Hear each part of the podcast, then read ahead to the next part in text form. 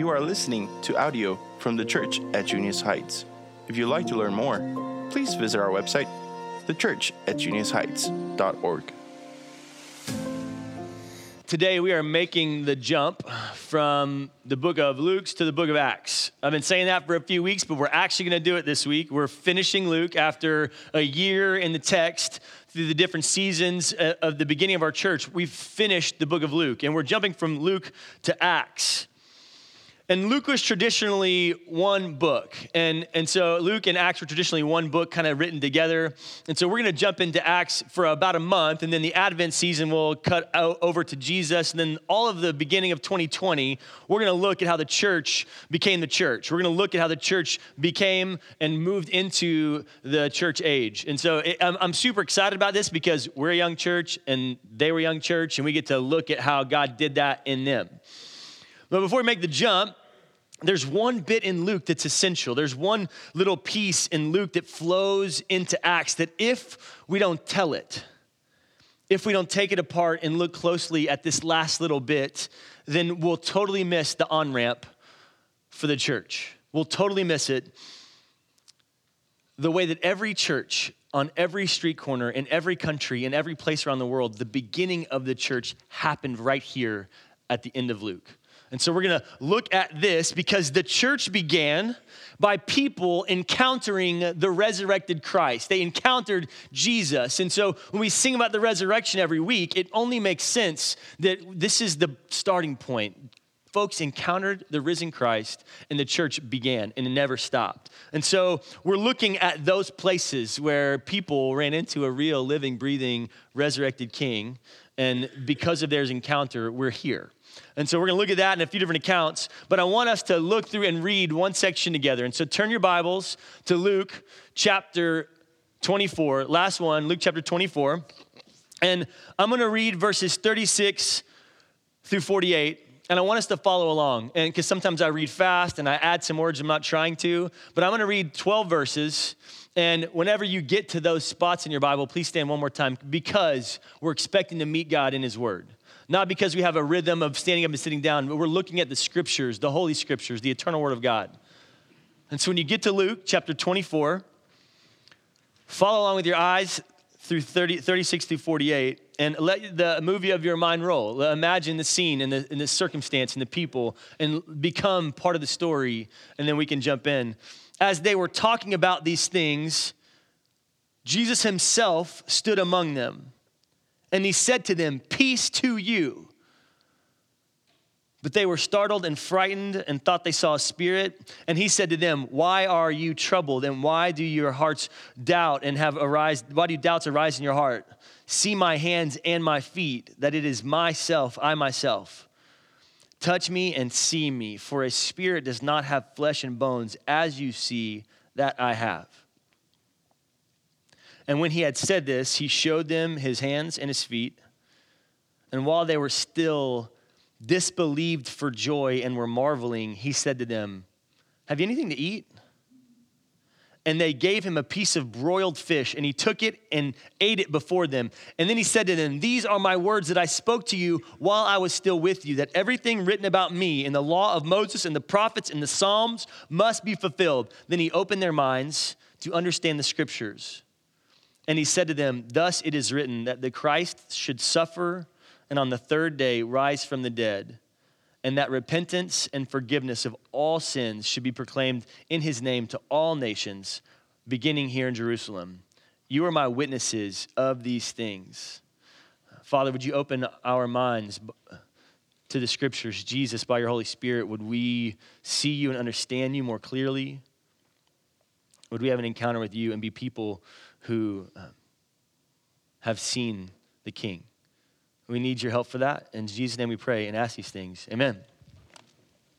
You may be seated. Thank you.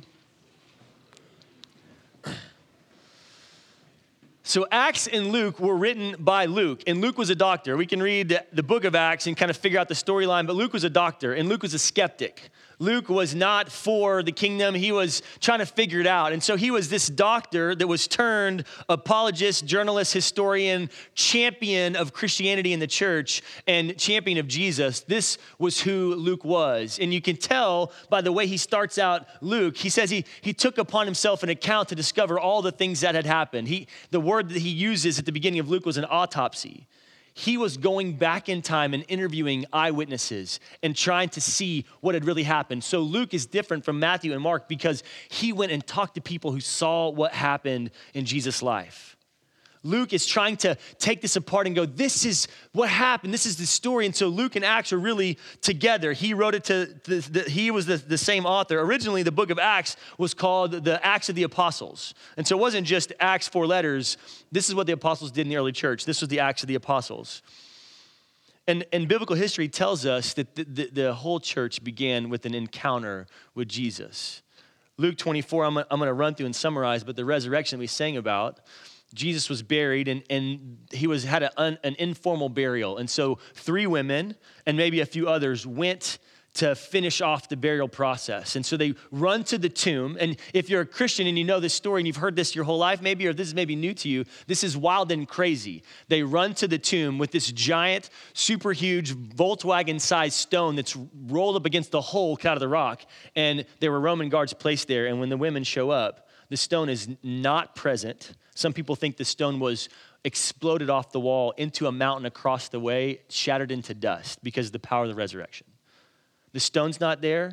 The Roman guards who never leave their post are not there. But two angels are waiting for these women. And the women, they, they can't believe it. They're overwhelmed. They're wondering, Where's my Savior? Where have you taken him? And the angels tell them why are you looking for the living amongst the dead? He's risen. Go and tell the other disciples that he is risen like he said he would. And so these women leave still in disbelief. Verse 11 of 24 says that these words seem to them an idle tale. And for the world, that is still true.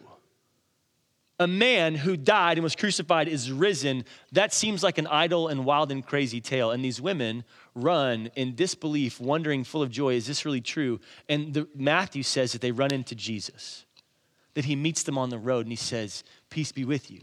Don't be afraid, it's me. And they fall down to worship. And he goes, No, no, no, no. Don't stay here and worship me. Go tell the brothers that I'm alive. And they run to tell the brothers that he's alive. They were people who encountered the resurrected Christ, and they bring the message of resurrection with them. Women, by the way, were the first evangelists. The first ones who spoke the message of the resurrection, God sent women who had the voice of the story of the resurrection. And so they show up, encounter one, they, they encounter Jesus, and he's alive, and they're marveling in this moment, right here in the scriptures. We look at it and imagine being there. This is where the church was born where belief took root in the heart because they saw him with their own eyes. They fell to his feet and touched him, and he, he heard them, and they heard him, and they talked back and forth. They encountered Christ, and then they went. This is where belief began, and this is where the church started. And many of us who are in this room, many of us who are here, Jesus came to. He engaged us and found us we've been revealed his nature and his character. We've, we've understood his steadfast love, his kindness, his hospitality, his joy, his peace, his forgiveness, his provision, his friendship, his care, his lack of condemnation. We've, we've experienced him, and maybe not through the, the, the same image of Jesus that we have paintings of still with long brown hair and kind of Caucasian skin, but somebody like him. Somebody that was a disciple of his that had run into him, that brought his character and his message of the resurrection to us. Somebody who loved like him and laughed like him, gave like him, spoke like him. Somebody that, that was sent by him to us. Everyone in here, if you're in Christ Jesus, maybe you haven't seen him, but you've seen him through somebody else and encounters with Jesus are the reason why the church continues. It's where it started and how the world has never stopped talking about him because he was dead, then he's alive. And all the people who saw him became like him and kept being like him everywhere they went. This is why Jesus is so famous. This is how the church started. That was encounter one. And we have experienced encounter 400 million and 36. Encounter two in Luke shows up in verse 13. So look at verse 13 in Luke 24. Encounter two with Jesus. That very day, two of them were going to a village named Emmaus, about a seven mile walk, about seven miles from Jerusalem, and they were talking with each other about all the things that had happened.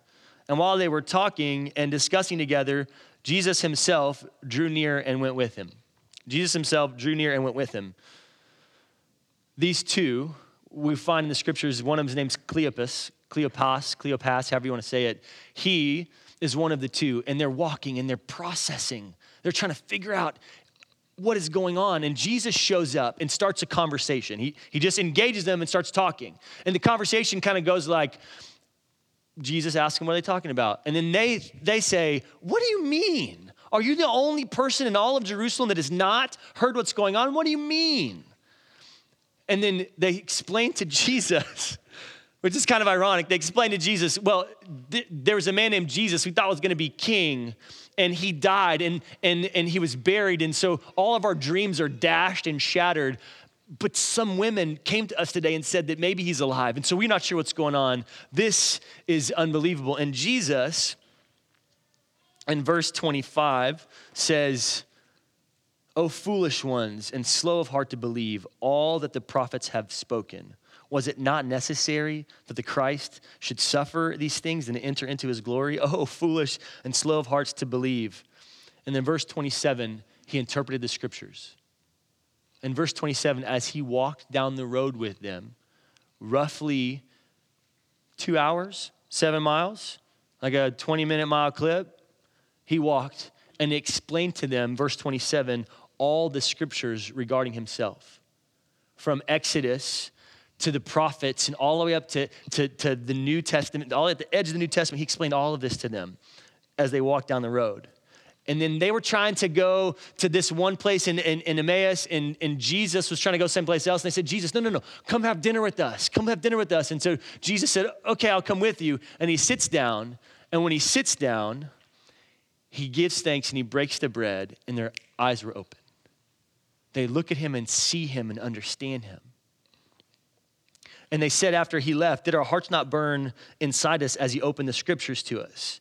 And then verse 35 says, They went back and they told the story of the resurrection. They went back and told the story of the encounter. They went back from Emmaus, they went down the road. And my guess is at this point, it's not a slow saunter. At this point, it's probably not like a 20 minute sort of waddle. It's probably more like a 12 minute mile Junius Heights marathon team sort of saunter, where they're just like trying to shuffle. They went, they went from scared and confused to urgent and jogging as fast as they could to tell the brothers, hey, this is really true. While they said it, he showed up. We encountered him. We've seen him. It is true. They go back down to Jerusalem. And verse 35 says that they told the brothers all that had happened on the road and how he was known to them in the breaking of the bread. That he was known to them in the breaking of the bread. This is why we do communion, not because just because Jesus said to do it when we gather, but because we know him in that space. This shows us sort of the urgency behind folks with the resurrection message. And then verse 36, as they're talking about him, here's the third encounter. As they're talking in verse 36, we all read this together. As they were talking about these things, Jesus shows up again. They're at dinner, they're eating, and Jesus shows up and says, Peace be among you. And all the disciples now have seen him alive. This is the third encounter. And he says, Don't be afraid, don't be troubled in your heart. Look at me. I'm the evidence. Touch me, see me. I'm the evidence. I am alive. Here I am. I have flesh and bones like you, but different than you. I'm alive, you see me. A real living flesh and bones Jesus shows up. And so I, I go through these encounters so that we can maybe see a pattern emerging. There's a, a pattern of, of, of, of three, I think, little pieces that we can take home as the church and go, okay, this is how Jesus did it, so this is how we're going to do it. One, show up with the message of the resurrection. Show up with the message of the resurrection. Jesus, the women, Cleopas, it's all real to them. This is not like a false story. This is not a tall tale. This is the most true thing for them. They showed up with the message of resurrection. And, and what they did was they're evangelizing. Deliberate evangelism is, is a core value of our church. Deliberate evangelism, where we're going to be intentional about taking this message that we have in our hearts and our bones and our hands. We've seen him, we've encountered him. We're going to deliberately talk about him. And, and we try to do this when we set up these places to serve. We try to do this when we set up these places like today. There's a home tour in Junius Heights. So we're going to have some folks stationed around to meet people in the neighborhood. And last night, uh, Kirsten and I were at a block party. Somebody rented a band in our neighborhood and blocked off a couple streets. Who does this? It's pretty cool. They had a band on the front porch, and everyone's just hanging out in the front yard listening to a band. And so we walked down the street, five houses, and we're, make, we're making friends. And um, I was sitting there and we were talking about how we just like not talking to anybody. we were sitting there going, I'm glad we don't have to talk to anybody. We got our lawn chairs, we're listening to music. This is great. And then a couple walks by with a dog, and I don't know why I just stood up out of my chair. It was weird. A lot of people walked by, but this couple walked by, and I just sort of stood up and said, Where do you guys live? And we start to talk, and I, I meet this guy, Brady, and his, and his wife, um, Alice. And I don't know if they're married or not She's from Oregon.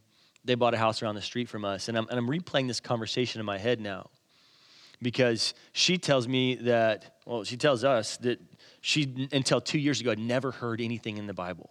Until two years ago, had, and she had gone to some youth groups and a Mormon youth group just to find community. They had no friends in Seattle, and so they would go to these little gatherings at youth groups. And she goes, I'd never heard any of this stuff before until two years ago. And she goes, Yeah, there was my boss is trying to evangelize me, and, and he told me to get a kid's Bible because I know so little about everything, and every other word's kind of a foul word. And it was really funny to listen to them so easily hang out with us. And they both say they're like deliberately agnostic, they don't believe in anything. This guy does like consulting for churches, media departments, which is also really unique. But she goes, I've never heard anything about any of this stuff in the scriptures at all. She goes, There's some story about a cave. And I'm and I'm I'm replaying this conversation the next morning. And there was my window. If I showed up, the pattern that we're looking at has happened here. If I would have showed up, I was trying to make friends. I was trying to be deliberately evangelical, but I didn't have the resurrection in my pocket.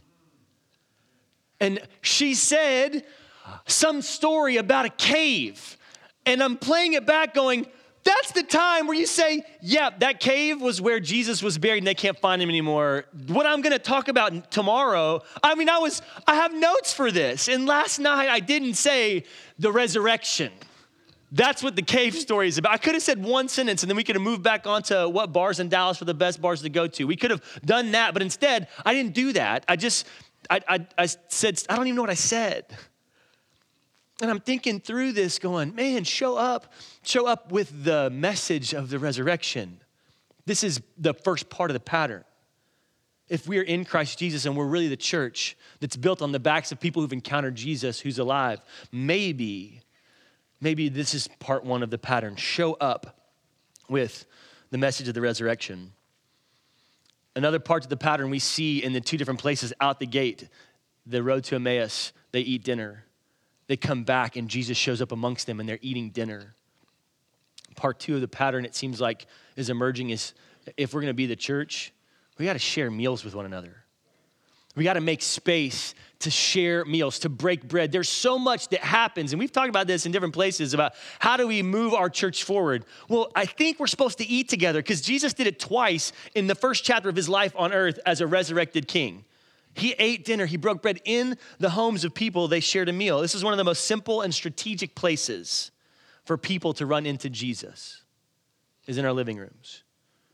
For his character and love to be revealed, for his kindness, his generosity, his intentionality, his selfless service the, the way that we can share life together and break bread, there's a space of intimacy there that is a pattern that seems like it's emerging of how do we respond and continue to be the church? We share life together on the table. A core value of our church is intentional community. And there's lots of ways to be intentional and in community. And we're going to try to roll some of those out as the year progresses and it turns to 2020. How do we get together in smaller groups and have intentional community? How do we foster those environments around tables? We're going to do that. There's lots of ways in varying levels of depth. But if Jesus did it around a table, we should maybe just start there. And part three to the pattern, as we're looking at this storyline play out, Verse 45, look at it again in chapter 24. Then he opened their minds to understand the scriptures. I think it seems as though the part three of the pattern would be understand God's word. That we would show up with a message of the resurrection, that we would break bread together at a table someplace, and then we would sit around God's word and understand it. On the road to Emmaus, what did he do?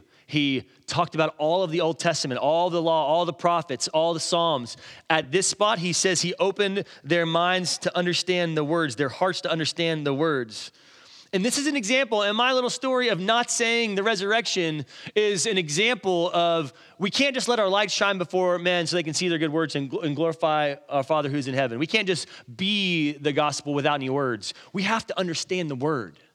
We have to be able to explain to them why this is reasonable and logical, where this comes from, what's our truth source.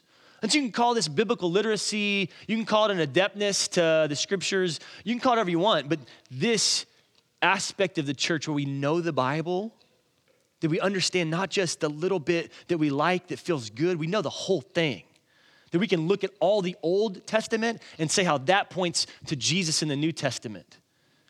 We've got to be a people that lean in and understand that the scriptures are not there to make us feel better once or twice a week. We have to know all of it because it explains Him. We have to know all of it because it explains Him. And so, one of our other core values, we're going to have five essential core values. One of them is beholding God's word. This is why it's part of our membership process that you have a relationship with Jesus, that you spend time in His Word. This is why we teach from the Scriptures. This is why we have Bible studies. This is why we don't do sermons on topics that make you get to your best Friday every day, right now, seven steps to get there. This is why we don't do that, because God's Word explains God's Son. And if we do not know this, if we don't behold this, then the church, as it was set up and as it was started and activated and born, we don't continue the same church. We continue some other version of the church that's really not the church. They live life together. They talked about how he's risen, and they, they looked at this and understood him more and more and more every time they gathered. And so we're going to constantly invite us as a body to study the scriptures and understand. And, and we're going to say, if you've not read today, then you're starving. If this is the only place that you read the Bible, if we're feeding on God's word once a week, I challenge you to eat only once a week. Just, just go with one meal a week and see how that goes for you. Eventually, you'll be emaciated, and you'll, um, how long, I don't know, you can last on one meal a week before you die. But so many people think the church is the place where they just go and get fed. And uh, my brother in law, he served pretty heavy at his church and has faithfully for a long time. And he goes, I don't, I don't show up at church for the sermon. I don't show up at church for the word. I'm, I'm already full before I get there. I get there so I can serve. Ouch. What a different way for church culture to be to show up to make show up the message of the resurrection and offering it to people we've made room for as opposed to i got to get fed this week better show up on sunday. They spent time in god's word and they understood the hope that we have in the resurrection. But if we don't if we don't do this piece of the pattern then there's an essential element that's missing and, and I look at this in Luke 24 that uh, segues to Acts, and I go, well, this is a simple pattern for discipleship. And we're going to talk about that a lot too. It's in our mission statement. And maybe some of you have never been formally discipled, where people have said, no, this is how I follow Jesus. I'm ahead of you in the faith, maybe younger or older, and this is what it looks like to share life together and think about the resurrection and study God's word. Maybe you've never done that or received that, but this is a real easy pattern to start with. It's not an overwhelming invitation. We want to be a church that makes disciples. How do you do that? Resurrection, food, Bible. If we'll do that, we'll be way down the road for the early church and our church. But Jesus didn't stop there. The encounters with Jesus weren't just threefold and he was out. This is why the church is so explosive because it wasn't just a few, and it could have just been with just the women, and that would have been enough. But Jesus knew that his arrival, him showing up, mattered immensely. Turn to 1 Corinthians chapter 15. It wasn't just born from 15 people. The church didn't get its genesis from 15 people sharing life around a table and reading the scriptures. At least 485 more people had encounters with the risen Christ. Look at 1 Corinthians chapter 15. When you get there, if you're reading your scripture, say, I'm there. If you're not there, you can listen along or read along verse 15 verse 1 of chapter 15 paul says to the church in corinth now i would remind you brothers of the gospel i preached to you which is which you received and in which you stand and by which you're being saved if you hold fast to the word i preached to you unless you believed in vain for i delivered to you as of first importance what i also received that christ died for our sins in accordance with the scriptures that he was buried that he was raised on the third day in accordance with the scriptures and that he appeared to Cephas, then to the 12, and then he appeared to more than 500 brothers at one time, most of whom are still alive, although some have fallen asleep. And then he appeared to James and the all apostles, and lastly of all, as to one untimely uh, born, he appeared to me. Jesus showed up to over 500 men and when you remember, they counted the whole five loaves of bread and, and two fish and the feeding the 5,000. That was just men they counted in that culture. Jesus may have shown up to four times that where people saw him die. The crowd was massive, like a Taylor Swift concert, watching him up on the cross. And then they all saw him go down. They knew he died. Nobody lived through the crucifixions, it wasn't possible. And then 500 plus people saw him, encountered him, held his hand, looked at him in the face. Some of them ate dinner with him, heard his voice. He didn't just stop with this 15, 500 Psalm. And this is why the world hasn't stopped talking about him because Jesus showed up and story after story, generation after generation, coworker after coworker, neighbor after neighbor has shared this story of the resurrection. And the end of the bit of Luke, as we segue to Acts, Jesus gives him one last instruction in Luke. He says, Stay here. Wait until you're clothed with power from on high. Wait here, and then I'll send you out in full in power. And Sam is going to get after that next week, what the power from on high looks like. But go to Acts chapter 1. Very first verse in Acts chapter 1. He said, Stay in the city he showed up, he showed up, he showed up. They studied the scriptures. And he said, Stay in the city until you're clothed with power, the promise of my Father from on high. And this is how we jump to the book of Acts in the early church. Acts chapter 1, uh, verses 1 through 8. In the first book, O Theophilus, I have dealt with all that Jesus began to do and teach until the day he was. I'm going to try that again until the day he was taken up. Until the day he was taken up. And after he'd given commands through the Holy Spirit to the apostles whom he'd chosen, he presented himself alive to them after his suffering by many proofs, appearing to them in the 40 days and speaking about the kingdom of God. And while staying with them, he, he spent the night, he like hung out and stayed at their houses.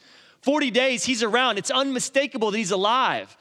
He, he stays with them, and while staying with them, he ordered them not to depart from Jerusalem, but wait for the promise of the Father. He said, You heard from me, for John baptized with water, but you'll be baptized with the Holy Spirit not many days from now. And so when they had come together, they asked him, Lord, will you at this time restore the kingdom of Israel? And he said to them, It's not for you to know the times or seasons that I've fixed, the Father has fixed in my own authority, but you'll receive power when the Holy Spirit has come upon you. And this is key. This is where the church continued to be the church, and where we get to pick up where they kept going. You will be my witnesses in Jerusalem and all Judea and Samaria and to the ends of the earth. My witnesses in Jerusalem, all Judea, Samaria, and the ends of the earth. So Jesus is showing up, and Luke has made that really clear. He keeps showing up, he keeps showing up. And then he said, Now you're going to be my witnesses. You're going to be the ones who have encountered me, and you're going to take it to Jerusalem, Judea, Samaria, and the ends of the earth. If you look at the map on how that plays out, it's a little bit farther every time. This concentric circle of witness is what he's inviting the church to see a pattern of and then go and do. And so I want you to imagine what are my concentric circles of testimony, my concentric circles of witness? Where am I going to show up with the message of the resurrection? I'm going to invite people to have lunch and then we're going to read the scriptures. Who are those people? Well, think about your family whoever's the closest to you. Like maybe it's on your speed dial, whatever your favorites are, maybe there's your first spot. And then go through that list. Are they all believers? If they are, turn the page and go to another page. What is your concentric circle of influence? This is why you're here. It's not to be good professionals, good parents, good teachers, good educators, good doctors. You're here to bear witness to the resurrection. And God has given us all platforms for which to do that from. And none of them are more important than the other, whether you're a dentist or a plumber None of them have a bigger influence. If you're with people, then you have a chance to be a Judea, Samaria, to the ends of the earth kind of believer. And so, what is your concentric circles? And, and he didn't stop with just sort of like neighborhoods, greater East Dallas. He went all the way to the ends of the earth. And if you see our mission statement, to advance God's kingdom in the world. Some of you may think, I, am I'm, I've burnt through all of my concentric circles and I got to figure out where the next person is who's never heard the gospel. Some of you are thinking right now, who are my neighbors that don't know Christ? I keep a list. Uh, last night, I just started making a list of all the new people we met that don't know Jesus. And on Fridays, they get prayed for. This is a theme and a pattern I, I hope for our church when we're thinking about how do we make disciples? Well, who are our lost friends? And how do we engage them with this message? Judea, Samaria, the ends of the earth. He showed up and then he, then he ascended. He was taken up and all the people that were there. Some people say 120 saw him taken up, and some people say it was only 15. But here's the essential part of that he's not here anymore. If the Roman government could have found a body, we wouldn't be here. If the Roman government could have found proof that he was dead, if there was a place to go bury him, where we could go and have a Mecca once every couple of years. We could go to his graveside and, and bow down to the tomb. Then, then we wouldn't actually be here. But the church erupted because people encountered him and then he was risen. He ascended into heaven. And where he's at, there's a whole another thousand sermons we could preach on what he's doing right now on behalf of us and why him leaving and us having the Holy Spirit, which Sam will tear up next week, is essential. But the fact that he's ascended means that he's coming back in the same way that he left. Look at verses 9 through 11, and we'll finish. And when he had said these things, as they were looking on, witnessing this, he was lifted up, and a cloud took him out of the sight. And while they were gazing into heaven as he went, behold, two men stood by them in white robes and said, Men of Galilee, why do you stand looking into heaven? this Jesus who was taken up from you into heaven will come in the same way as you saw him go into heaven. So imagine all the things they've seen. And they're listening to him, asking questions about, are we going to get a kingdom here on earth now? And he says, no, no, no, no, no. Now I'm sending you out. And I try to look at the, the picture of the words and go, what did it look like for him to be ascended? Did the sky rip open? Was there a ladder? what, what was the shakeout of how he went from here to there? But, but I know that he talks about how he's going to return in the exact same way. The sky's going to rip open, he's going to come down. And in the meantime, we get to keep looking out as we run out, looking up as we run out. And so, as we close, uh, remember the faces of the people through whom you've encountered Jesus spend a little bit of time like doing the flashback of who you first heard the gospel from, where you first received love and grace, where you first understood his kindness and his generosity. Think of the people that God has used to proclaim the, the gospel through. How grateful are you for those people? What has the shift of your life been because of those people? What has the trajectory changed and intended up, ended up? what, what is different now? And then are, are you that person? Are we people that show up and talk about the thing we most are excited about, being the resurrection? Are we people who show up and invite people into our families and go, yeah, yeah, yeah, come on? Are we people that know the scriptures in a way that can invite people in to study those and, and understand them? Are we willing to do that and make that space in our life? Jesus said he's with us. This is what he did. And so we can go do the same thing.